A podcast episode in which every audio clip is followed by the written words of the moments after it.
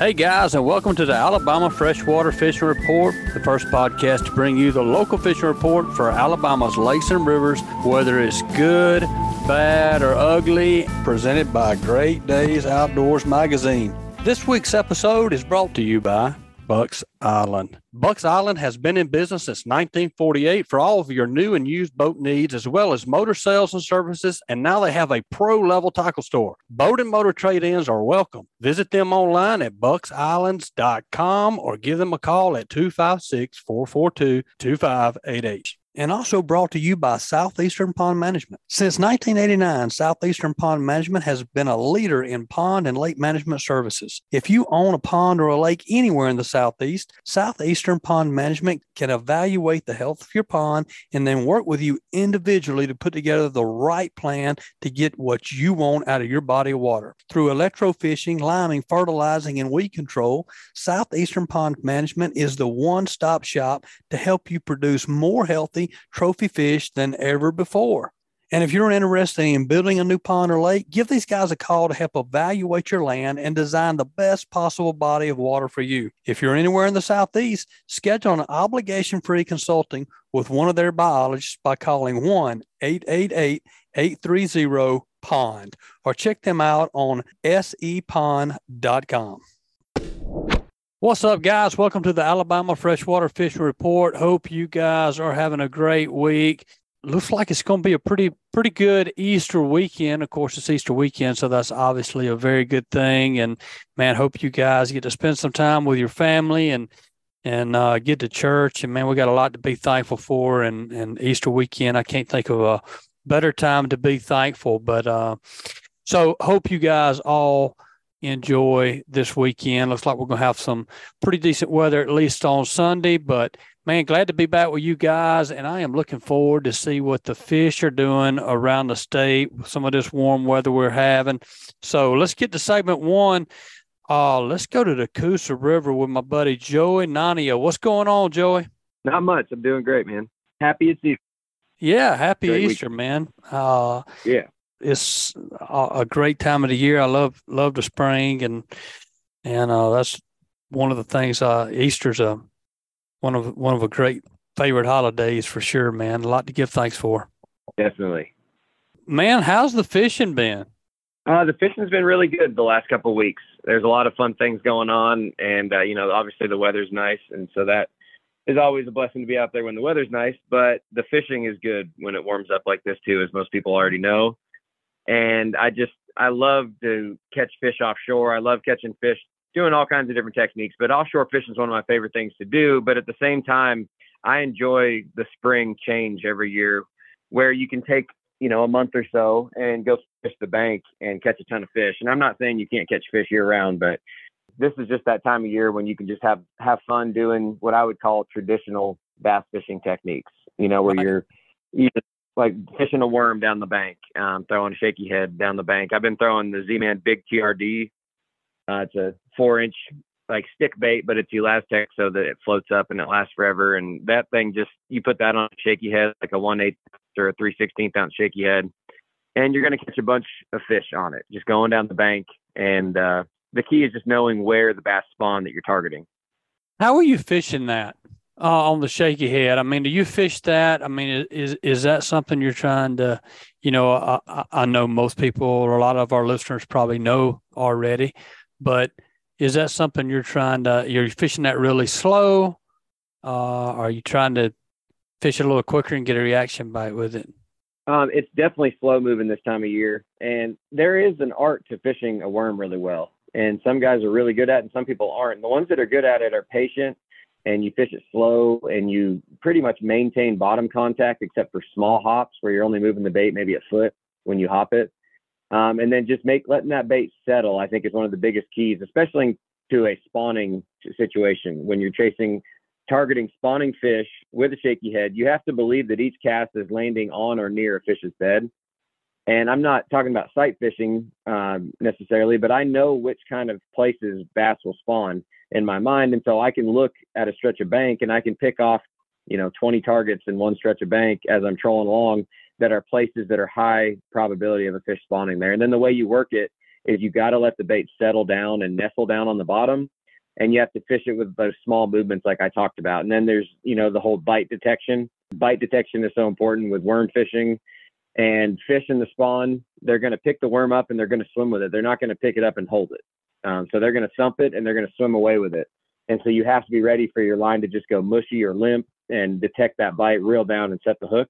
And then I try to get them back in the water as quickly as possible, obviously, so they can go successfully spawn unless I'm in a tournament but it's just there's an art to it, but it's a lot of fun. And when you get it in your mind and you know it's like, oh, that cast right there by that boat ramp that's along the seawall is going to have a spawner down one of the edges of that ramp or on the end of the ramp, depending on the depth. It's just fun. You're picking your shots and you're anticipating the bite and you're catching them. Yeah, that sounds fun, man. And, and so is that, you know, I know Logan Martin is there's there's so many. Heck, there seems like there's you know ten boat ramps on every stretch of, of bank there uh, you know, every little place you look, there's just there's just you know boat boat ran, ramps. Is, is that what you kind of target? Do they do the bass spawn like on the edge of that boat ramp, where kind of the the mud that ju- that butts up next to the the concrete? That's just one example of a target that fish would spawn. Um, spotted bass spawn on everything hard, and there's a big difference in largemouth spawning behaviors and spotted bass spawning behaviors. Um, and it's really important to understand that if you want to go catch largemouth on the bed, you got to go to the back of pockets and the back of creeks typically. Um, any little small cut pocket that's off of a main creek or off of the river is probably going to have a largemouth or two spawning in it this time of year and for the next couple of weeks. Um, now, spotted bass, like I said, they don't go running back into places to spawn. So they'll spawn wherever they are when the spawn, like when the, you know, they want to spawn. So water in the mid 60s in a full moon type deal when that happens, the spotted bass are going to pull up and spawn on anything hard. And Logan Martin is full of hard bottom. So just to try to keep it somewhat simple, um, on the Coosa River system, spots are either going to spawn on shallow gravel or rock places that are in creeks. So that would be like a shallow hump or a roadbed or a house foundation that's on a hump. For example, at Logan Martin, there's a lot of that and it's anything that's five feet deep or less. It seems like they'll those spots will spawn on it. Where largemouth are normally two feet or less. Now, if oh, you're yeah. going the other place, yeah, the other place spotted bass spawn is out on the main river, and they spawn down the banks of the main river. And so anything that's a little bit different down the main river bank, like if you're going down a seawall and there's a boulder out in front of the seawall, or a stick laying there, or anything they can they feel when they're going to look to spawn, they find that that tire that's sitting 10 feet off the bank in three feet of water and they spawn next to it. Or they find that bigger, that one isolated piece of rock that's a little bit bigger and they spawn right there on it. And so they'll just be littered down the banks of the Coosa River on any rock bottom or hard bottom place.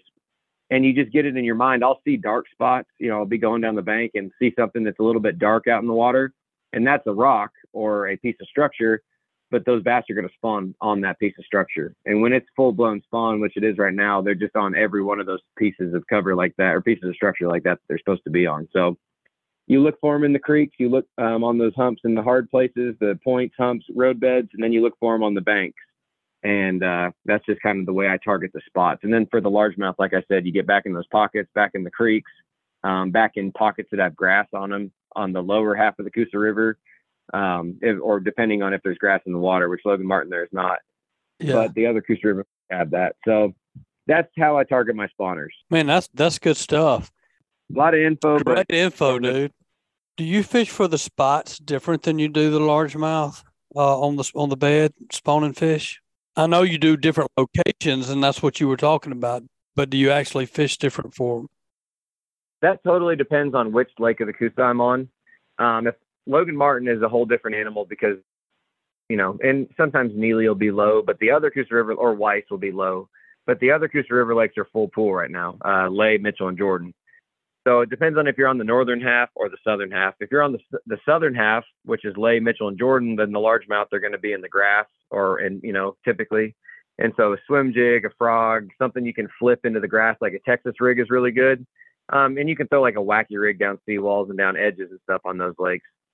But on the Coosa River or on Logan, Neely, or Weiss, I do catch those largemouth spawning on like a shaky head or a wacky rig, just you know, because there's not as much grass in the water, so I can throw that stuff in there better uh, without it getting hung. So I'm not going to be swimming a jig for spawners on Logan Martin right now, where Sure. I would at like Lake or Mitchell or Jordan. So it just depends on the type of cover that's in the water and structure that's in the water.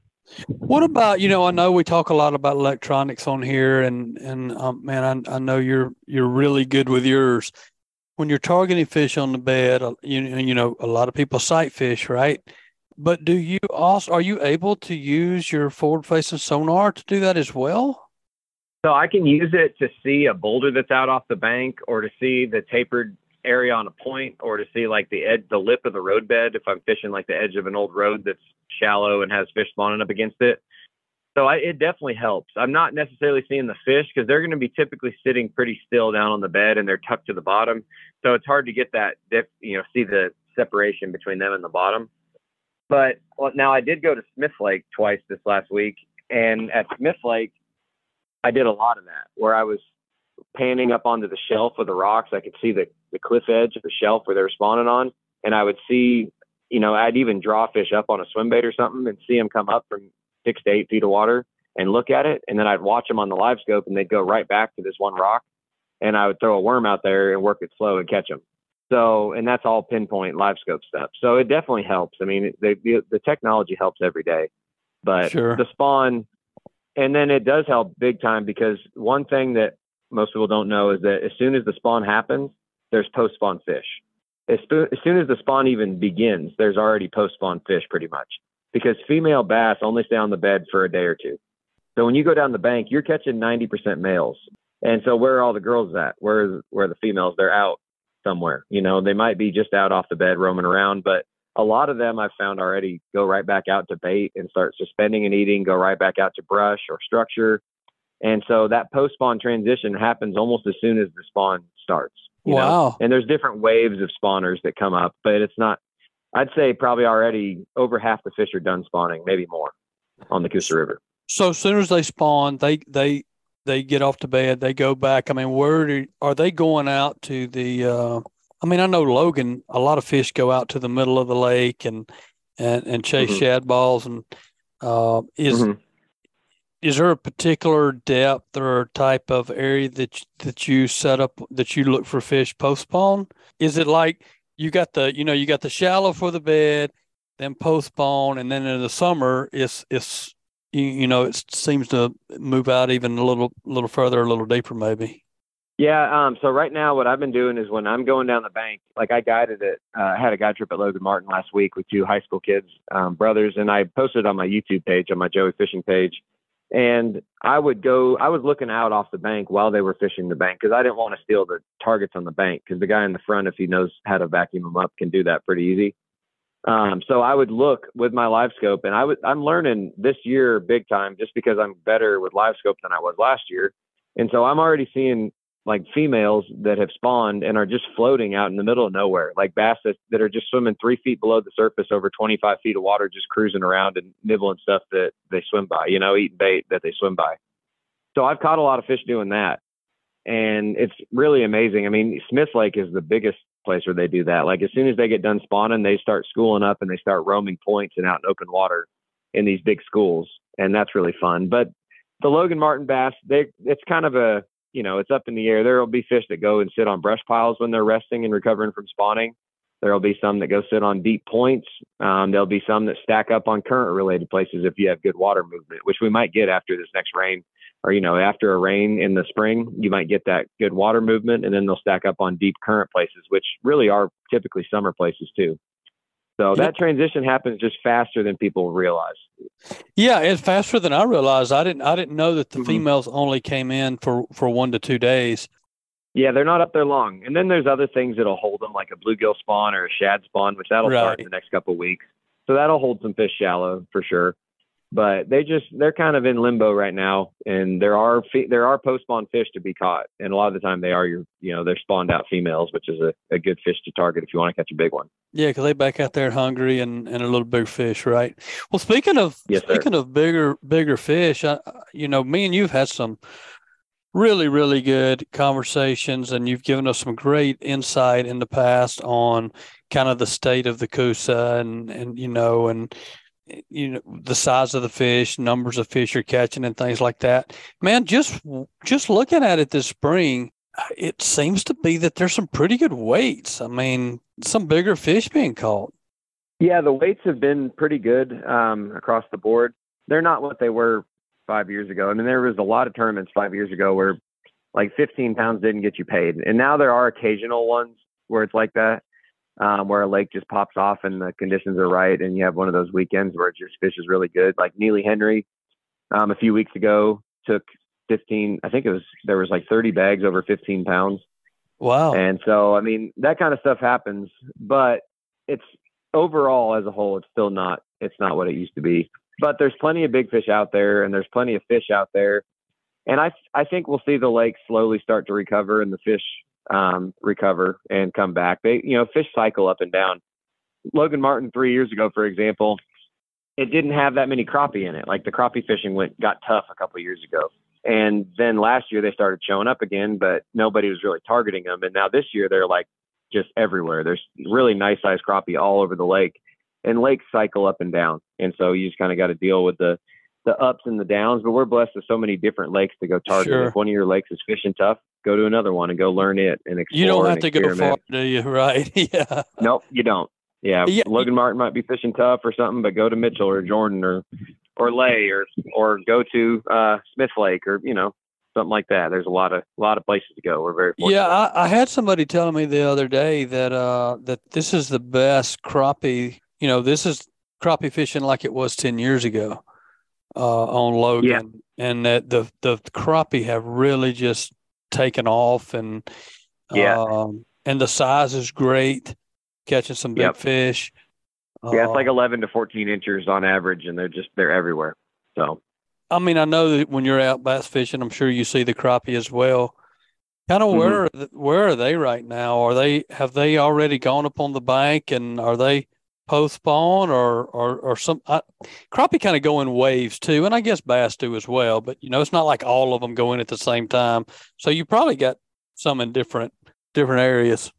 yeah, you do. And I saw the transition happen in the last week or so, where a lot of them were shallow. Like you you could go up to a super shallow stump, and there'd be a couple crappie spawning on it, and you could throw something on live scope like a little jig and call them off the stump and catch them or a shallow brush pile or there's also been like i'll see schools of a hundred or more just kind of swimming around in the back of a pocket like super super shallow like you know three to five feet and it'll Wow. look like big big shad there's so many of them but you throw a crappie jig at them and they're crappie they're all you know 10 to 13 inch crappie just swimming around and there's thousands there's there's really thousands of them in some places it's crazy. And then I have already seen fish offshore on brush piles. There's already post spawn ones out deep, crappie, and there's post spawn ones just suspended floating around out there, kind of re- recovering and eating shad just like the bass do.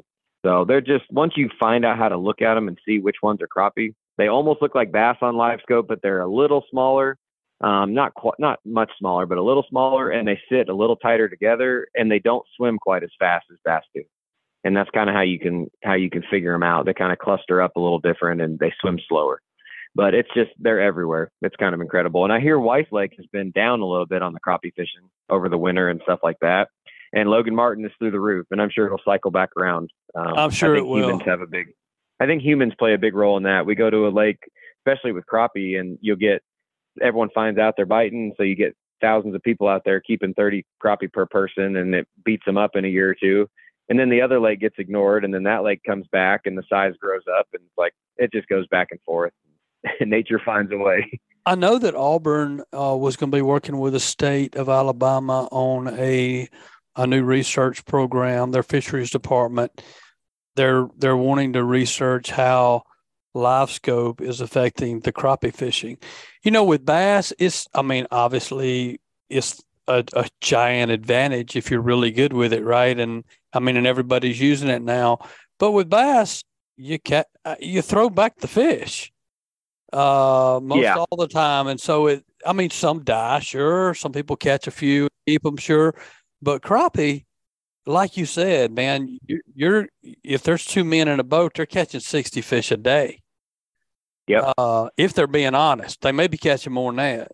And they're keeping every one of them i think there should be more managed It'd be good to let the bigger ones go you know keep your 11 11 and 12 inches. Let the 13 to 15 inches you catch go. Those are your big females and the smaller ones are better to eat anyways you know that's right Stuff like I that. agree stuff like that would be smart, and it's I I hope people you know kind of are more aware and and do that. But the fact is, like you said, if it's a crappie and it's a keeper, it's normally going in the box and coming home. And That's I right. eat them too, but I don't want to stock.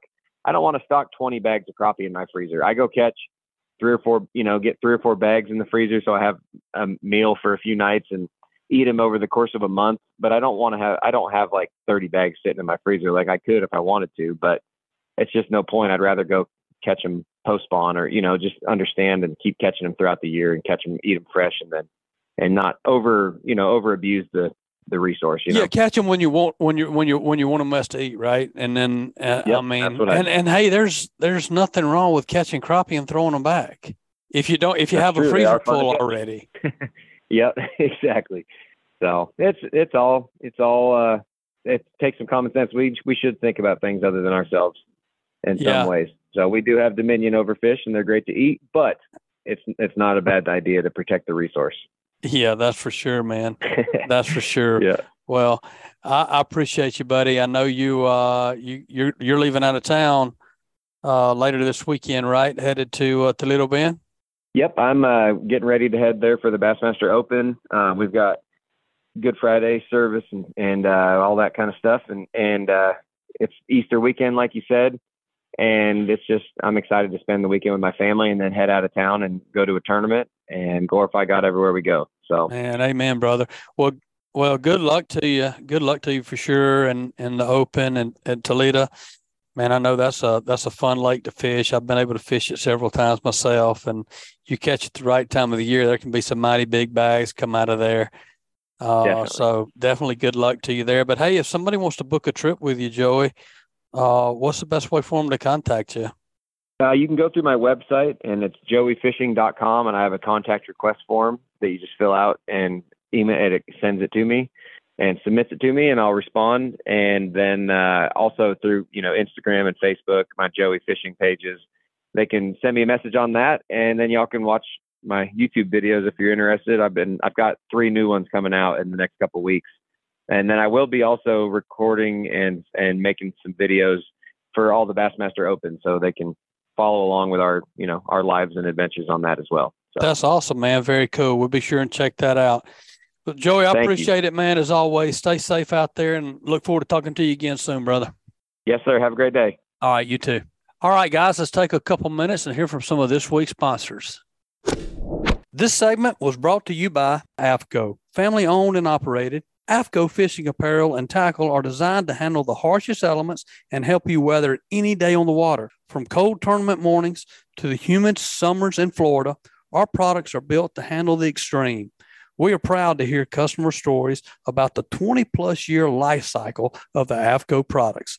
Visit AFTCO.com. That's AFTCO.com for on the water performance gear. Also brought to you by Baker's Metalworks and Dixie Supply. Baker Metalworks and Dixie Supply offer numerous items to help you get your project done right the first time. They carry a variety of different panel profiles in your choice of colors and gauges with all the matching trim and accessories. They also offer a full line of hardware items and post frame building designs. Their friendly and knowledgeable sales representatives are always willing to help answer any questions or concerns you may have. Contact them with any questions or get a free estimate today. Baker's Metalworks and Dixie Supply, your metal roofing headquarters. And brought to you by NorthAlabama.org. Are you looking for a real adventure? Whether you are experienced or just a weekend angler looking to land a big one, North Alabama is the place to go for your next fishing expedition. North Alabama is home to eight picturesque lakes Pickwick, Wilson, Wheeler, Weiss, Smith, Neely Henry, Lake Guntersville, and Bear Creek Lakes. Each lake is well stocked with a variety of fish, and in North Alabama, fishing is great year round. For more information, visit www.northalabama.org and click on Plan to download a North Alabama fishing guide. All right, guys, welcome back to the show. Uh, great first segment there on the. Man, love having Joey on here. Y'all be sure and give him a call if you want to book a trip on the. Uh, it's pretty obvious he knows what he's doing there. That's for sure. And, and uh, hey, he does the bass and sounds like he can do some crappie if you want that. But man, let's go up north. I know everybody always wants to hear from some Guntersville folks, and man, oh well, Brent Crow up there knows how to do it, and I welcome him to the show. What's going on, Brent? Well, just trying to warm up right now. Dang, y'all got a call. It got a little uh, chilly up there this morning, didn't it? It's still chilly. 49 degrees. It's rained all day, and the wind's blowing. And I didn't dress for it. My client didn't dress for it. So we, we wound up quitting a little early. The fish, you know, it didn't affect the fish though. We were uh, we were on Pickwick today, and smallmouths were biting, but it, I guess there was a there's a point where when you can't feel your hands and your feet, that uh, it's time to go. Man, when you're not dressed for it and you're on the water, it, it, it's that cold it just gets in your bones, man. You just can't get it off of you. I know there's no warming up. You know, when you're wet, when you're wet and the wind's blowing, it makes oh. it even worse too. Yeah. So y'all were smallmouth fishing? Yeah, um, we caught several smallmouth, caught a couple of largemouth, but you know, for the most part, every lake up here on the Tennessee River, Smith Lake, the fish are spawning, so they're they're shallow, and you know it's it's a good time to be out there, even in this bad weather. They still bit again today, and uh, I think this is the earliest we've had a spawn in about four years because it's been so cold and, and had too much rain over the last three years. So fish spawning a little bit early this year. Uh, that's good, man. So, you know, you mentioned the smallmouth. So, are you, you know, I, I know that we hear all all about the the fall live bait bite for smallmouth, but I mean, are you going out and targeting smallmouth this time of year, or is it just when you're fishing these spawning fish, you might catch a largemouth, you might catch a smallmouth? No, for the most for the most part, it's we target smallmouth. You can't do it all year. The best time is March and April, and then in the fall you can target smallmouth. Of course, the summertime uh, you're going to go smallmouth fishing. You have to go at night, but you know when the smallmouth when the smallmouth are spawning, I mean they they they're actually easier to catch than largemouth. You just can't see them because they spawn deeper. But if you know where they are, you can take them like Berkley uh, General and wacky rig it, and you know they're five or six feet deep. Like I said, you're not going to see them, but they're pretty aggressive. And I mean, we caught one today had two hook marks in his mouth, so that was that was the third time wow. it's been caught this week probably. So you know it it don't happen. You know for about two weeks out of the year, it's it's pretty easy to catch them up at up at Pickwick. And you know, but there was quite a few boats around today, and it looks like it looked like most people caught caught fish. So, and you know, there's some big. I had one today. I, I wound up and lost at the boat. He, I had my, I, I was on the right side of the boat, and he went under the boat, jumped on the left side of the boat, and come off. Uh, that was the biggest one I've seen in in the last week or so. Probably six pounds. Goodness. We caught some we caught several threes, a few fours, and a five or two today. So it was a good day. That's a good day. That's a good day. How do the smallmouth differ spawning wise than than the largemouth? They they just stay out deeper?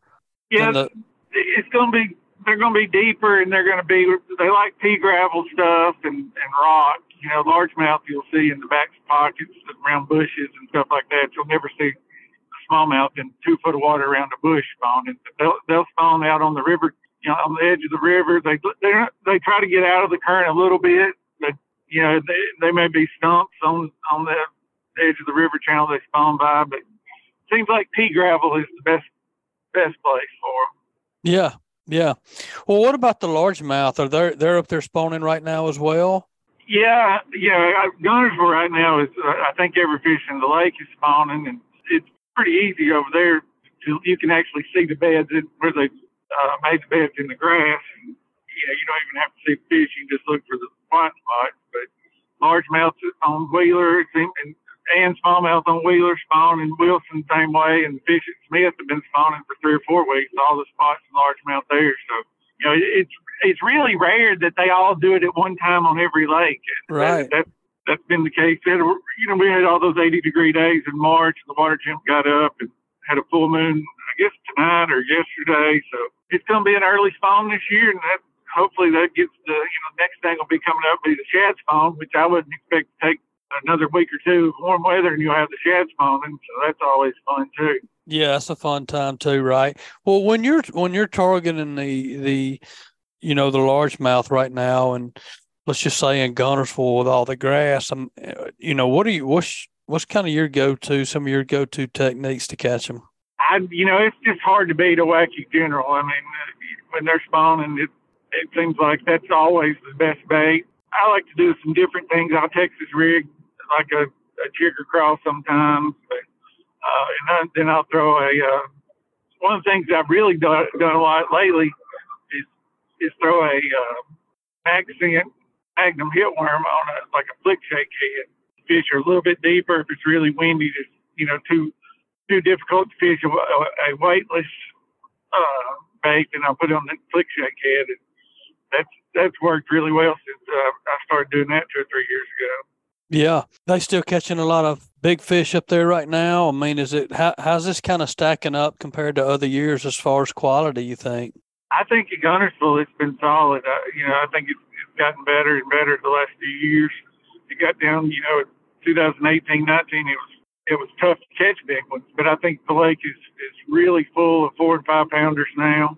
Hopefully, it'll continue and they'll get to be six and sevens like they were like 2013. But I think the quality gunners was definitely good. Wheeler's been phenomenal. I think you know those are the are, are the two best lakes on the chain right now. Pickwick is great for smallmouth, but largemouth seem to be struggling at Pickwick. I'm not sure the exact reason. I think the lack of grass has hurt it a little bit, but uh, it doesn't seem like the largemouth population is as strong as it is. Although the smallmouth population, I think is, is like it always is. It's pretty strong. Yeah, and getting stronger. Isn't it weird? I mean, it, it's crazy to, you know, I get to talk with people all over the state that, that fish different lakes. And it's, you know, I, I think it was what, like three years ago, it seemed like Pickwick for, for the largemouth, it, it seemed like Pickwick was the hottest lake on in the state. Other people were struggling and it, it felt like Pickwick was, was fishing really well. And then, you know, it's just, and now it's not fishing as well for for largemouth and it's just it's weird how these lakes cycle like that. It is and you know i think the one thing that is consistent when lakes start going down is, is if they had grass and then they you know they they get rid of it spray it or whatever happens. But uh, i think that's been the biggest thing for pickwick and, and you're right i mean probably four years ago three years ago i mean it was there were all kind of tournaments where there was 25, 27 pound yeah. bags of largemouth. I mean, you know, some, some really solid fishing on the ledges, and then of course in the spring too. And then the ledge fishing the last few years just goes down every year, and and I think that's only that's just a result of the population not being as strong. But yeah, in another lake that was really really good about four or five years ago was Eufaula. I, you know, I thought it was probably as good as any lake in the in the state. I think it was four years ago, and then got rid of all the grass and it's gone down ever since. I I have seen though it looks like the Eufaula's coming back this spring. I've seen a lot of lot of posts and, and uh, pictures of some decent largemouths, whereas the last few years it's been really tough. So hopefully it's the same thing happens with Pickwick. You know, it gets uh, it'll it'll bottom out and then and the largemouth population will will come back, but there is some grass this year, which is a good thing. There's just not as much as there usually is. Man, you know, we know have that. We, or what? We we have this. We've had this discussion a lot on here, and and you see, I, I don't, I don't care what anybody says. When you remove grass from the lake, it affects the fishing. It just does. The the the the the the state, Auburn Fisheries, and all these people can say what they want, and and maybe it doesn't affect uh, affect the growth rate Maybe it's just that when you have grass, those fish are more concentrated in it and and it you know it's more of a target rich environment for us fishermen. I don't know. But I know that every lake that you see when they when the grass leaves, the fishing and the weights they go down. Yep. I mean, I I grew up in in Hartselle, which is 15 minutes from Wheeler and Decatur, and you know, so I've I've fished Wheeler my entire life. And when I first started fishing in the 80s, before the internet, Wheeler was the best lake in the history of the world. Nobody really knew it because, you know, there wasn't any social media or anything. But I mean, I used to, I mean, it was unbelievable the, the weights that used to come out of Wheeler back in the day. And, and it was, at the time, it was just full of milfoil. You know, and I'm talking about in little juicy nighters, 30 pounds winning five fish God. all the time. You know, something like that these days, it, I mean, it would be known as the best lake in, in the world, but they killed the grass in the 90s, TVA did, and then the, the lake went down so fast.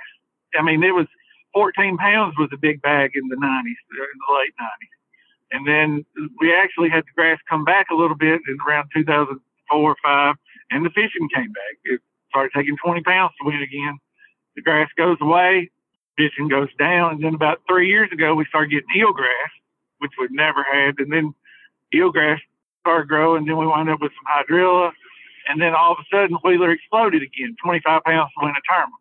And unfortunately, last year, I think they sprayed as much as they possibly could because I have, I have not found any green grass growing on Wheeler this year. And you know, the fishing is great now, but this will be the last year of it. If the grass, if no grass comes back, then you're going to start, you'll see it start going back down.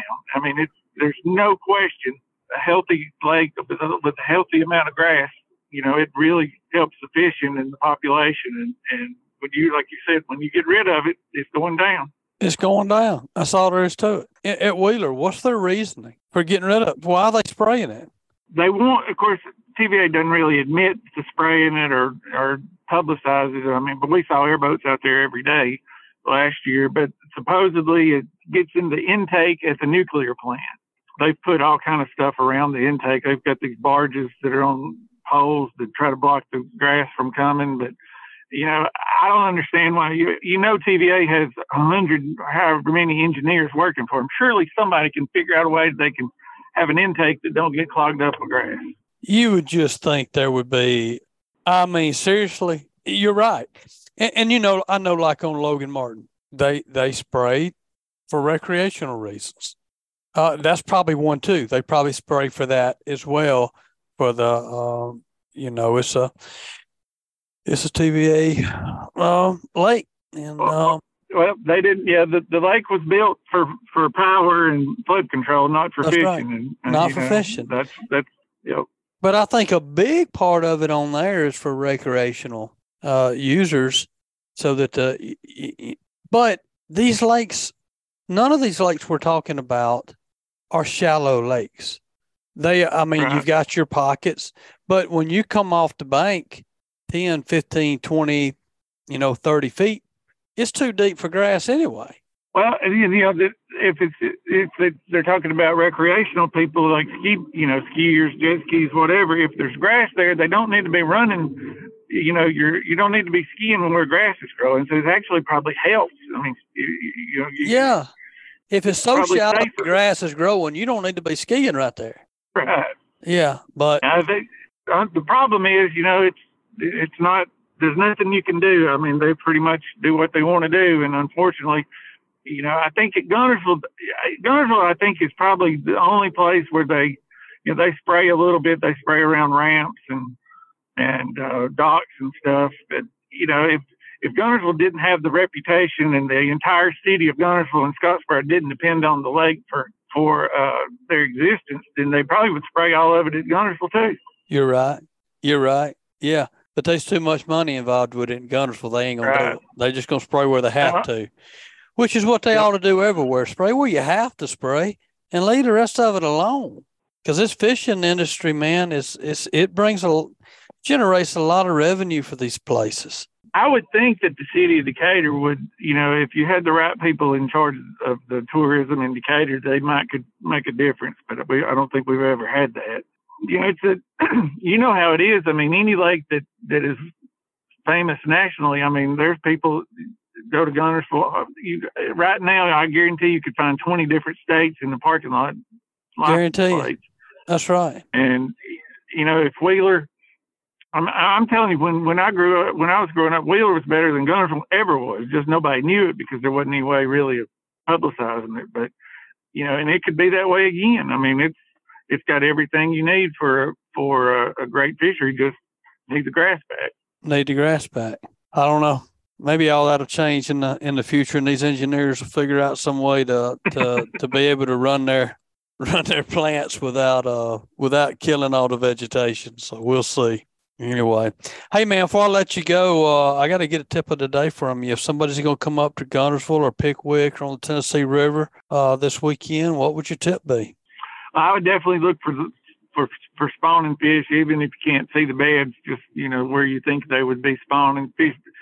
I tell you one thing that I've I've noticed uh, this week, especially, the slower you can fish your wacky worm or shake, the better. I think uh, I've had a lot of clients that wanted to move it too much, too too quickly, and, and seems like once I got them to slow down, their catching improved a lot. So just remember, take your time, fish slow, and uh, you'll. I think it'll pay off.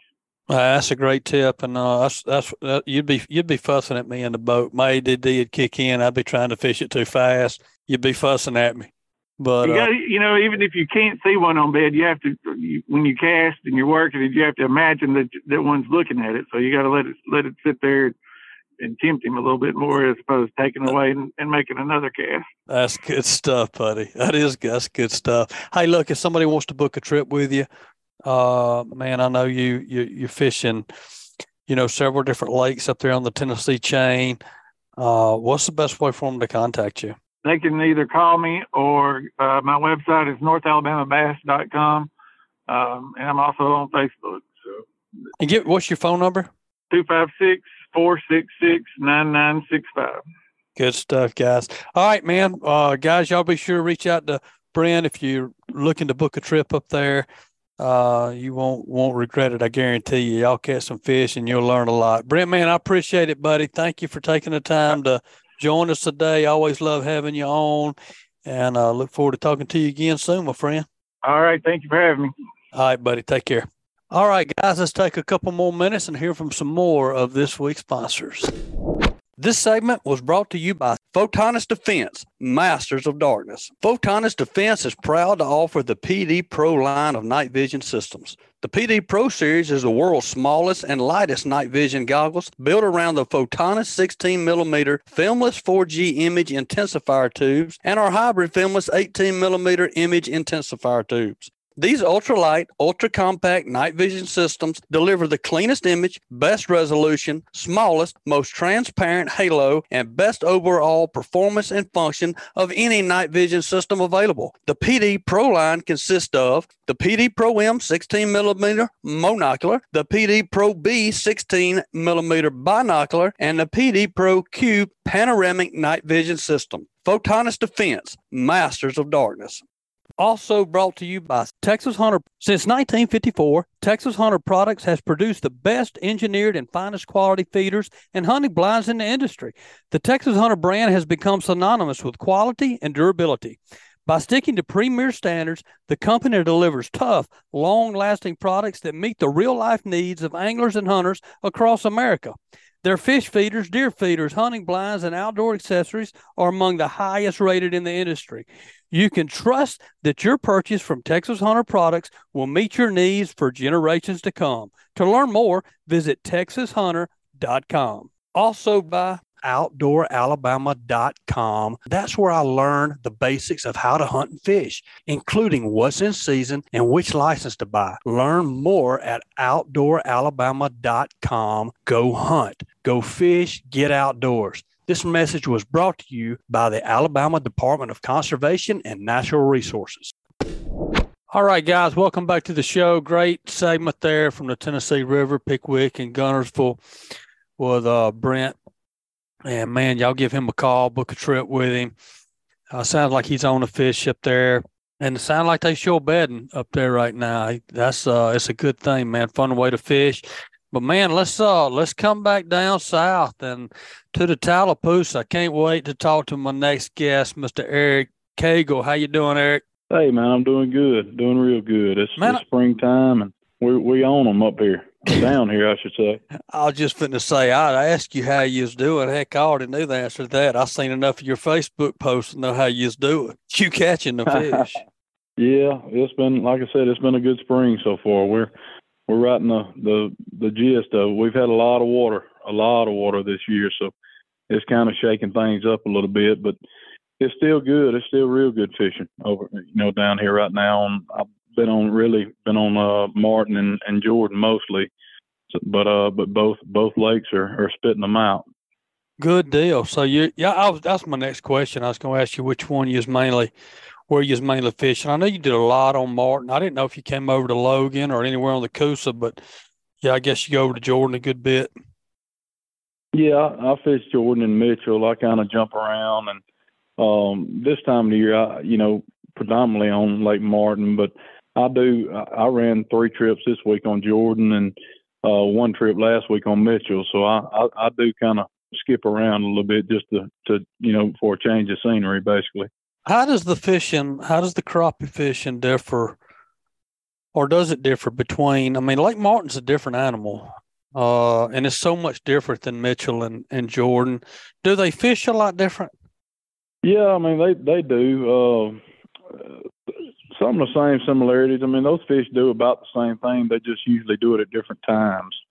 Uh, you know, and and it's weird and it's different about every year really. I mean, uh, some some years Martin's ahead of you know the Coosa, and uh, this, this year I think that you know the Coosa was a little bit of ahead of ahead of the Tallapoosa River system as far as spawning goes, but everything got kind of a little messed up this year with I mean we had like 12 inches of rain down here in in you know 2 days. So I think this is as high as our river's been down here since 91. Wow. So, you know, yeah, since uh, I'm I'm pretty sure that's right. 1991 we had we had an, enough water to get the river out of the banks and close some roads down and stuff like that. So we, you know, we just had a lot of rain uh, two weeks ago, and in my lifetime, I'm 39 years old. In my lifetime, I don't, I don't think that I can remember seeing uh, Lake Martin muddy, the whole lake nearby it. There's a couple spots that are not around Kowaliga Bridge and a few of those places, but pr- you know, pretty much other than that, the whole lake's, you know, is stained or muddy. So I don't remember ever seeing that, you know, and I'm in 91, I was too young to remember, but it hadn't happened in the last, you know, 20 years, I can tell you. So yeah, it's, uh, that's something we're having to work around, you know, right now too. But, but yeah, they fish, uh, you know, the Tallapoosa and Coosa River Change, as far as presentation and all, they, they fish, you know, kind of similar, but like I said, those fish are usually, you know, a couple weeks behind or ahead of the other place. So, you just got to kind of you know kind of stay on top of them. And the the Coosa River, the only other thing that affects it really is the the Coosa River change. Some of the bite there depends on water flow, and uh, you know right. on Lake Martin, water flow is really not a you know it doesn't play into it as much on Lake Martin, but it does on the Coosa River change. Well, how the do the fish uh, have have they what percent of the fish do you think have already moved up and spawned? I mean, are some of them already moving back out? Or are there still another wave or two to come in? Uh, where do you think we at on that? You know, I know some of those fish have spawned, uh, and I'm speaking of Lake on Lake Martin right now. I'm pretty sure about all those fish have spawned, and, and the ones that hadn't, they're not going to spawn. Jordan right now, the Coosa River, um, some of those fish have spawned also, and some of the fish I cleaned yesterday, you can I can always tell, you know, when they hold those eggs for so long and they're not going to lay them, those eggs start turning white. They get like a milky color to them, and and when they do that, they're stagnant. So they're you know those fish those fish won't lay those eggs. I mean they'll they'll absorb them.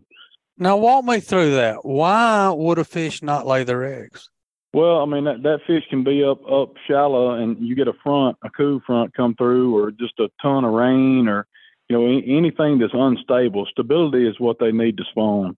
Uh-huh. And, uh, you know, we hadn't had any of that, you know, this spring. I mean, everything's been unstable, you know, whether it be a cold front or just a ton of rain, you know, water level dropping, rising. Uh, we, we just hadn't been real stable around here this spring. And that, you know, that's not, to be honest with you, that's not really good for the fish. No. Uh-uh. Um, you know, that fish may be up shallow trying to spawn and we get a cold front overnight and, and that water drops and she you know, has laid a few eggs, but she holds the rest of them and goes back out and just doesn't come back up to, you know, she just pretty much holds those eggs and, and, uh, you know, they pretty much absorb those eggs that they don't lay is, is, is what they do. Well, but, and that can be, uh, like you said, that's not good for the fish. I mean, that can, that can, you know, you miss a good year of spawn and that can really impact you a couple years down the road. I, I, you know, I knew that fish would move up, move back out, depending on rise or fall of the water, temperature, things like that. But I guess in my mind, I'd always just assumed that they would just hold those eggs until they get ready to move back in and still come in and lay them. I didn't, um, I didn't really realize that those fish would would go out there and not come back and just absorb the eggs. Yeah, yeah, they they do, and I mean, and some of you know, especially the the juvenile fish. I mean, the young the younger females, they a lot of those fish don't lay. Um, you know, the older fish will, but you know, a lot of those juvenile fish, when we clean them every year, I mean, they they got a full egg sac that's just you know turned white. So That'll be darn. you know, that's that's kind of how that works. But but no, I mean, even the bass around here, even the spots, we catch some spotted bass, and some of these folks like eating spots, and we'll clean a few of them here and there. And uh, you know, even our our spotted bass, you know, some of those fish didn't lay out. I mean, they still full of eggs, and wow. you know, they they usually lay before the crappie do. Right. So it's just, I think it's just been, you know, like I said, a real, real unstable spring so far. Yeah, ain't no doubt so, it has. It has been. Uh, so, how are you targeting the fish right now? Are you are you still up shallow, or have you kind of back back up a little? Yeah, I mean those fish are mostly you know twelve to, to twenty foot of water. I mean they backed off a little bit, and you know usually when they go up shallow to spawn, they'll kind of when they get done, they'll kind of come back out and, and, and stage on you know the first shallow brush that, or structure that they they can find. But you know the we call it the the funk period. I mean it, there's a there's about a two week period after the fish spawn that that's you know it's just slow. I mean it, those, those females just kind of like a a woman giving birth. I mean you know she's sick for a little while. So yeah. you know when those when those females go up and lay those eggs, there's about a two week period there where where they're sickly and and you know they don't want to eat. And I think a lot of them, you know, on Lake Jordan right now is going on. I think they spawned what was going to spawn spawned a week or two ago, and uh, it's hard to find a big female over there right now. I mean, you can catch all the males you want and small females, but those those you know that bigger class fish, that that older class of, of female is just non-existent over there right now. Uh, and I think they they kind of go and, and sit in the mud until they get the you know feeling better, and then that's right. You know they they show back up. You know after after they they recover. So that's kind of where Jordan's at. We, we're going to fish a little tournament on Jordan tomorrow. I, I canceled a trip because it's going to rain all day, and they're having a little tournament over there. And so I'm gonna, I'm gonna go over and fish it, but uh, I, I don't. To be honest with you, I, I got it over there several days this past week. And I I just like I said, I, I hadn't seen a lot of big, you know, really big fish. I think we we had 68 fish yesterday, and you know, out of those 68 fish, I mean, we only had like one, you know, one two plus pound fish. So, you know, it's just there, there's a ton. I mean, a ton of little fish. I mean, you can catch all the the eater fish you want over there right now, which that's a good thing. I mean, a lot of a lot of two year old fish on the Coosa chain right now. So two years ago we had they had a heck of a spawn for sure, but uh maybe maybe it won't hurt it too bad this year. Yeah, hopefully hopefully not. And and uh, I mean there's you know I, I know me and you've talked about Lake Martin before. It's just you know slap there's just a ton of crappie in the lake, and I'm sure it's the same way in in on Jordan. It's just uh, so maybe it won't hurt too bad. Yeah, I was talking I was talking with uh I had a guest on I guess week before last up at Pickwick, and he was talking about a tournament they just had up there. I think it was 17 and a half pounds. That's pretty big weight, isn't it? I mean, it's seven fish. That's two and a half, almost two and a half pound average. Yeah. He had to be talking about a bass tournament now. I, would, talk, would imagine. I mean, he was talking about crappie. The, the the crappie the crappie masters. Uh, and I may be wrong on my weight. Maybe he said yeah, it was it, over it a two pound average. I know that. Yeah, yeah. I I, I saw the results, but I, I didn't see any seventeen pounds. I mean, you that, I mean, you talking about Mississippi weights there, but uh, maybe it was. Uh, no, I, I, may be wrong. Maybe it was. I swear I thought he said fifteen, or uh, maybe I'm wrong. It may be a little less than that, but I know it was. That's, that's a, it was like a two and a quarter average or something like that. That's a that's a big that's a big weight, no no doubt. I think Crappie USA had a tournament there the same day that the Alabama Crappie uh, Trail had a tournament. I think they could fish both both tournaments there.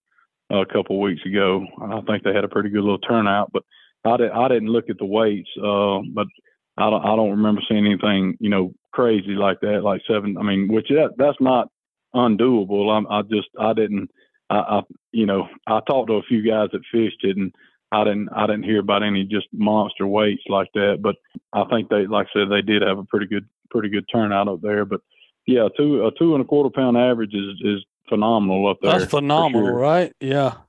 Yeah. Yeah. So how No are doubt. you um you know on on the lakes you're fishing right now? I mean so many so many people fish, you know, you you, you got people trolling, you got people shooting docks, you got people I mean, you know, doing nothing but live scope. Kind of uh, how are you what's what's your your technique that you're using right now? We we cast man pretty much year round, and unless I'm in Mississippi, we we cast. I mean, we I got a little, you know six foot casting rod with, you know, just artificial bait. You know, we we just jig fish pretty much. But, you know, I got a lot of guys that, that I've been doing this for a long time. You know, longer than most guys around here. I think this is my ninth year as a full time guide, and you know, been guiding a little longer than that. But, you know, I got a lot of guys that don't want to look at that live scope. so, you know, I got a lot of old school guys that, that still enjoy just fishing and, you know, we, we do a lot of that too. I just, you know, I throw a buoy out on a brush pile and, and, uh, or, or we shoot docks or, you know, whatever the case may be, but we do a little bit of everything to be honest with you. I mean, we, we, you know, we live scope fish, open water. Uh, you know, I still got pulling racks. We will long line troll. I mean, just pretty much whatever the occasion calls for. Um, Yeah. you know, and, and, and like like I said, I, I still got some old school guys that been with me for you know way before live scope or live sonar came out, and you know I still cater to, to to those guys too, you know, and I and I and to be honest with you, I really enjoy that m- more than than staring at a screen myself. Yeah. So you know we we fished uh, this morning. And uh, you know, never those guys never looked at a live scope screen this morning. So, you know, it's it's it, it's still a lot of fun doing it the the the old way. Just you know, pretty much all all I got to have you know this time of year is a a side scan to mark some brush, you know, and throw a buoy on it and and throw a buoy on it. back off the fish. Well, I, I know I got uh I, I'll I got set up to uh shoot some docks this year. I'd never done it before, so this was my this is my first year to to shoot docks, and uh man, I went with my my neighbor across the street. He's a big crappie guy and and and very good at it, but uh.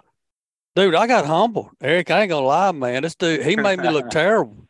And uh shooting the docks wasn't no problem. It was amazing to me how fast I learned. It's not that once you do it, it's not that hard. Uh, to be pretty darn accurate with it and to shoot it way up under there. But I mean, I'm sitting there in the front of the boat with him with the same jig on, same size jig head on, and he was wearing my butt out. And uh I still I'm just scratching my head. It was it was so frustrating. Hmm. and I don't know if he was if I was letting it sink too much or I wasn't letting it sink enough. There had to be something I was doing different with my depth. That's the only thing it could have been. It's a, uh, a, a lot. Of, I tell I tell these folks every day, especially the guys that, that have, you know have not been with me, but you know I, I tell these folks every day. I, I'm a I'm a big line watcher. I I can I can pretty much sit there and, and you know that's basically what I do is sit there until they get used to it and watch their line and tell them when they got a bite. So you know there's a lot of different ways a crappie can can hit that bait. I mean he can hit it and push it at you. He can hit it and turn with it. Uh, you know, you can feel your line tight. You can feel him suck it in, which is the the tick that everybody feels. Yeah. You know, there's a lot of different ways they can hit it, and you know, it's a lot of times it's really, really light, and you know, minute bite. So, you know, if if you're not used to it, and a- another guy is, and he's probably going, you know, probably going to beat you.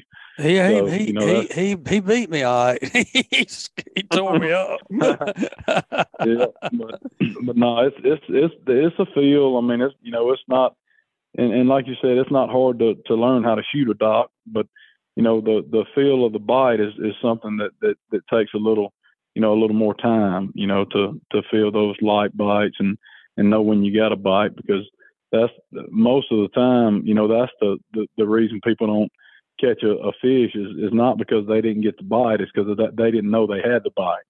Right. You know, so that's a that's a big part of it too. But but yeah, we're we're it's it's getting good. The the next two weeks here is only going to get better and better on on Lake Martin and the Coosa River chain because you know more of those females are kind of getting you know to feeling better after the spawn, and they're gonna they're gonna start f- filtering back to these brush piles and and uh you know be be a little easier to catch. So we're we're looking forward to the the, the next two or three weeks here because like I said, it's only going to get better. Yeah, yeah, no doubt. And no, now, do you know Joey Nania?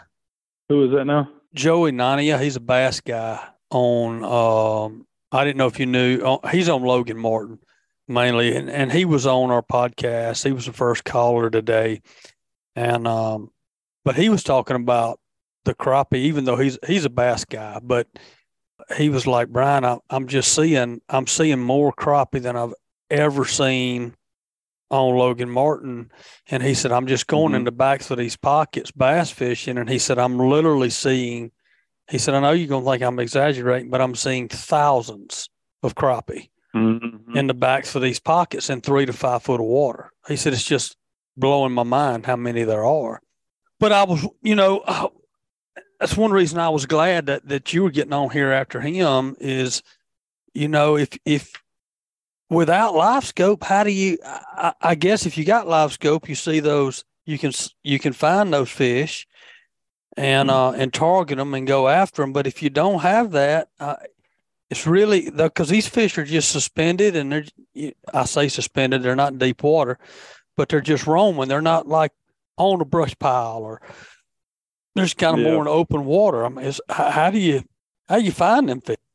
that, that's tough. I mean, you know, you just got to kind of know the pattern. I mean, those fish are back there for a reason. I mean, you know, obviously Logan, if he's seeing them, you know, like now, then a lot of those fish are back there.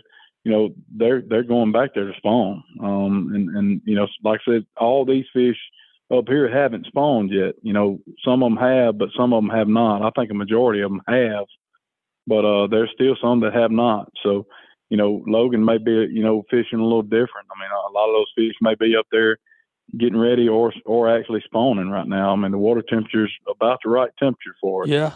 So, you know, they they may be but you know, as far as finding them goes, I mean, you know, you can side scan and find them. The only thing about side scan is if you're in five foot of water and those fish are two foot under the surface, you're not going to see them.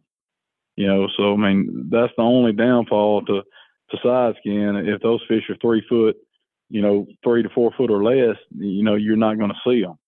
So w- without and educate me on that. Why can't you see them? And, but I mean, where do can you see them when they're on the? You can you only see them when they're closer to the bottom? Yeah, you can. But I mean, I mean, think about it. That sonar beam coming off your transducer, it goes down, down and out for side scan, mm-hmm. and your your transducers are already in the water. You know, back there on the back of your boat, a couple feet. So, you know, if, that fish is two foot deep or, you know, out to the side of your boat 20, you know, 20 yards, you, you that, that beam's going even or below him. You're missing it. You know, so you're not, you're not going to see those shallow fish. I mean, a 360, a, a humminbird 360, you can see them. You can ease back here to the back of the pocket and just kind of watch that 360 and see those schools back there. That's another, another, you know, really good tool that, you know, now that forward facing sonar has, has come out, you know, the, the, the 360's kind of been outdated, but, you know, it's really, you know, in my opinion, it's still one of the better tools to use, you know, especially when you're chasing schooling fish around. Uh, you know, you see, see all the way around the boat and spot a school, and then you kind of go to it and, and, you know, utilize the forward facing sonar to, to present a bait to those fish. But as far as searching goes, that 360 is still a, is still a, you know, a really good tool. Yeah, that's good. That's good stuff. Hey, when do you? I know you you fish. Obviously, you fish a ton of jigs. Uh, I had somebody ask me the other day, and, and a question. You know, should should I be fishing jigs with a spinner or without a spinner? Uh, I I normally fish them without. Uh, talk, you know, but but then again, I, I talk to a lot of people that that do use a spinner. Do you have what, what's your preference? Man, I you know my preference is is without. I I, I don't ever use a spinner. Uh, never have. Probably never will. You know, that's all a confidence thing. I mean, and and crappie fishing in general, you know, really probably any kind of fishing is, is has a lot to do with you know what you have confidence What's your comfort? in. Yeah. And and I, I don't you know I've just never had confidence in a in a spinner. Um, and it'll probably catch us just as many fish as I catch without a spinner. But you know that that's just I don't have any confidence in one, so I just don't ever use one. Um, you know, uh, an old an old school beetle spins pro- probably caught more fish than, than all of us combined. You know, Yeah. over the years. Yeah. But uh, but you know, I just I don't have any confidence. You know, in, in a in a spinner. But but like I said, I, I, that's not saying that they don't work because I know they do work. But uh, I just you know prefer I just don't use one. Yeah, yeah, I don't either. I, I thought it was an interesting question because I know I, I've got some guests on here up on the Tennessee River that that's all they use, and and uh, it's just I, it's personal preference, right? I mean, I guess, and like you said, whatever you have confidence in. You know the the Lake Fork over in Texas, they got some big whitefish there, and man, I you know that's the only place that I've ever used a a blade on on a on a crappie jig is is over there, and they seem to to like it. But you know, I, I think uh you know white crappie, I, I would be more prone to use a a spinner than I than I would on a blackfish. Uh, and that's and like I said, that's just a confidence thing, but that's kind of how how I think about it. But uh, but they all work. I mean, if, if if those fish are biting and you get a bait in front of them, whether it's got a spinner on it or not, they're If they hungry. they're gonna eat it. Yeah, that's, right. right. That's right. Hey, well, you brought up another great question, and I promise I'll let you go. But but uh, another question I had uh, regarding crappie is the difference in a black and a white crappie as far as are they in the same part of the lake? Do one do you fish for one shallower, one deeper? Is one more aggressive? I mean, do you see them in the same areas of the lake, or if you're are they different? Uh, I mean, you know, around here, uh, you know, central Alabama, I'm, I'm speaking of, you know, the Coosa River chain and the Tallapoosa both have white and black crappie in them. But, you know, let's just take Lake Martin, for instance. You'll catch a white crappie here and there, you know, really anywhere on the lake, you'll catch one every now and then. But, you know, predominantly those fish are going to live up, you know, close closest to the moving and stained is water on the lake. So, if you got moving water up the river run and and you know up around Camp and all that water stays stained up there more than than the rest of the lake and in the in the back of the creeks, that's where the white crappie are going to predominantly live, you know, in in those lakes. And it's the same thing on on the Coosa River chain. The the the more stained water is you know is where they're going to live at. And if you got moving moving and stained water, then they're definitely going to be there. So that's that's kind of those blackfish will those the the blackfish here they stray away from stained water. They they don't they don't like they don't like muddy water. Um, but you know, white crappie really doesn't doesn't mind it. Huh? So you know, if, if if I'm going to a lake around here looking for white crappie, I'm gonna get on Google Earth and, and see which part of that lake's got the most stained water, and that's probably where I'm gonna go. That's good stuff. That's a great tip right there, man. And and something I sure didn't know. So thank you for that. that's true here, and, and, and that's pretty much true. I mean, I've been I've been to a lot of places over the last six or seven years tournament fishing. You know, really all over the country. But that that that pretty much holds true everywhere. And you know, not not just here. I mean, that's that's pretty much everywhere I've ever you know ever been. That's it holds true. You know, there too. So maybe maybe that'll that'll help somebody want to catch them a, a, a white crappie in these blackfish lakes. Yeah. Do do do you see one size get bigger than the other? you know the I think the world record's a, actually a black crappie. In a lot of the lakes around the country, the biggest fish are hybrids, which is which is a mix between a white and a black. Uh, but I think the world record right now was caught in a a pond, actually in a pond in Tennessee a couple of years ago. It's five pounds and some whatever ounces. I, I don't remember the exact the exact size, but but yeah, I mean th- they both get big. I mean you you know blacks and whites, but uh, in a lot of especially like in Illinois and you know those areas, the biggest fish they have are, are hybrids. Uh, Lake Eufaula in Oklahoma, we we were there three weeks ago. The biggest fish in that lake are hybrids. So you know it, it's that, and, and like I said, all a hybrid is is just a mix between a white crappie and a black crappie. Grenadas, Grenada So- and Sardis are pretty much just black, right? just white. Oh, they're just whites there. Yeah, yeah. Okay. I mean, there are some blackfish in Grenada and Sardis, but it's it's I would say over ninety percent, you know, white. Or white. Very good. Most Well, Eric, man, I appreciate you. Uh, always love having you on here, man, and and appreciate your time to get on. And man, you're just a, a wealth of knowledge uh, for our crappie listeners. And, and man, I, I know I need to uh, I need to I need to book a trip, come down there and fish with you myself. But if somebody else is interested in in booking a trip and uh, man, learning learning a lot and catching not just catching a bunch of fish, but learning a lot about about catching them, uh, you, you're the man to call down there. So, what's the best way for them to contact you? Man, they, you know, we do. I told you before, we do a little bit of everything. We, you know, we do just fun fishing trips, and you know, we do electronics trips and all that too to teach you how to use your electronics and and you know and know what you're looking at basically when when you go out by yourself. But uh, they they can call me. You know, my cell phone three three four five five eight four zero nine seven, or or they can you know shoot me a message on Facebook. We we post all of our trips. I, I post them on my, my actual personal page every day. So if you want to go, you know, just go look at some some fish pictures. They're they're on there pretty much every day. So we're we're booking for. I think we got some days left in December. Yeah, December this year, and and uh, after that we're we're booking. We're already into 24 booking right now. So if Good they want to go, they need to they need to give me a, a shout because they they're filling up quick for 24 too. So, you've already booked up for 23, except Oh, for. December. Yeah, we, we yep. So That's awesome, man. That's a we book way out. I mean, it, and it's just me. I mean, I got a guy that helps me a little bit, uh, you know, here on Lake Martin, but you know, it's it's it's just me. I mean, I, I'm you know, I only run one trip a day. I don't want to run any more than that. But but uh, but yeah, we we we've been fortunate. And we we work hard at it. I mean, that's you know, we we don't we don't take it lightly. We we get out there and work at it. So you're gonna you're gonna catch fish when you come with us or or, or come with me. Well. I follow you on Facebook, and I know you ain't lying because I, I I see your I see your pictures every day, and and uh and and that tailgate's always full. Oh, I, man, I appreciate it, and I appreciate you having me on. And yeah, give me a give me a holler if, if you're down this way, and we'll go we'll go wet a hook. That sounds good, buddy. Well, I appreciate it, man. I'm I, I'm I'm looking forward to doing that sometime soon, and uh, stay safe out there, and look forward to talking to you again, buddy.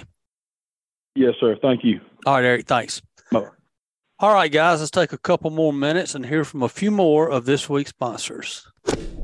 This segment was brought to you by Killer Dock. I hadn't even realized how bad it was. I was cleaning fish on rotten wood, and after cleaning just a few fish, I was filthy and I had a sunburn. I tried wearing a hat, but it just couldn't keep me cool. And how was I supposed to clean fish without getting messy? Killer Dock brings the upgrade that not only will keep me cool and clean, it will make being on my dock enjoyable again. Killer Dock combines durability, function, and design to uniquely upgrade your entire dock experience. Visit killerdock.com to check out the greatest fish cleaning station known to mankind. Also brought to you by National Land Realty. Hey guys, this is Brian Sin, and not only am I the host of the Alabama Freshwater Fishing Report, but I am also a land agent for National Land Realty. Hey, you guys already trust me with bringing you the fishing report from around the state of Alabama. But if you have any needs with wanting to sell property or looking for property to purchase, hey, give me a shout. I would love to help you. My number is 601 383 2344. All right, guys, welcome back to the show. Hey, I thought it was a great show this week. I mean, uh, man, we've got got some bass guys on here talking about largemouth spots. We even had smallmouth conversations today, and then we had Eric finished up with him on the Tallapoosa and Coosa uh, with some phenomenal crappie information. And uh, man, just uh, appreciate all of our um, all of our guys that call into the show. It's just so much knowledge that that they have, and I mean they do this every day, so it's it's a blessing to have those guys calling in. But hey, I wish everybody a happy Easter. Uh, hope you hope you have a have a great weekend and get out there, man, and um, Sunday afternoon or Saturday or, or next week and enjoy these lakes that we have. We're blessed in Alabama to have so many great places to fish. But that's going to be a wrap for this week's show. If you're enjoying the podcast, please take a minute to subscribe, rate, and leave us a review wherever you listen. And if you'd like us to email you the show, all you got to do is text the word fishing to 314 665 1767. We'll email it to you each and every week. Go fishing, guys. Stay safe out there. We'll talk to y'all next week. This week's Alabama Freshwater Fishing Report was brought to you by L&M Marine has something for everyone, from small hunting boats, pontoon boats, to bigger bay boats, offshore boats, and hybrids. L&M Marine LLC prides itself on its customer service and knows how important it is to be taken care of and to have someone you can trust. They are locally owned and regularly support the community.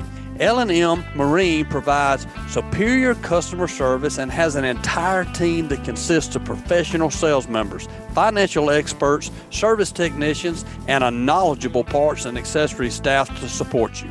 Go visit their friendly, reliable, and experienced staff, now locally owned 6 miles north of I-10 on 34600 Highway 59 in Stapleton, Alabama, or call 251 937 1380. Also brought to you by Mallard Bay Outdoors. MallardBay.com is the Airbnb style marketplace for discovering and booking your next guided hunting and fishing adventures. You can browse trips and prices by state or species, select the dates you'd like to go, message outfitters, and secure your dates all from one platform, mallardbay.com. And by MB Ranch King hunting blinds and feeders are built to last right here in the USA. We also offer high quality, easy to use corn and protein feeders that can be filled with both feet on the ground. Call Kevin today for more information or get a quote at 205 807 2937. MB Ranch King,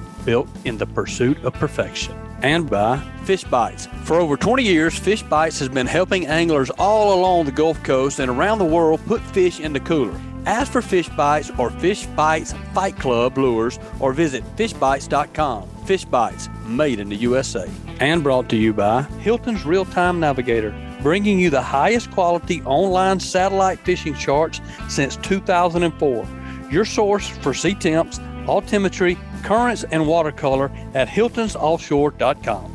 And brought to you by the Alabama Marine Resources Division reminds all recreational anglers possessing gray triggerfish, greater amberjack, or red snapper that they must report these fish through Snapper Check before they are landed in Alabama. For more information about Snapper Check, please visit outdoorsalabama.com and by Great Days Outdoors Magazine. Pick up a Great Days Outdoors Magazine subscription and become a better Southern outdoorsman. You can save and buy online at greatdaysoutdoors.com.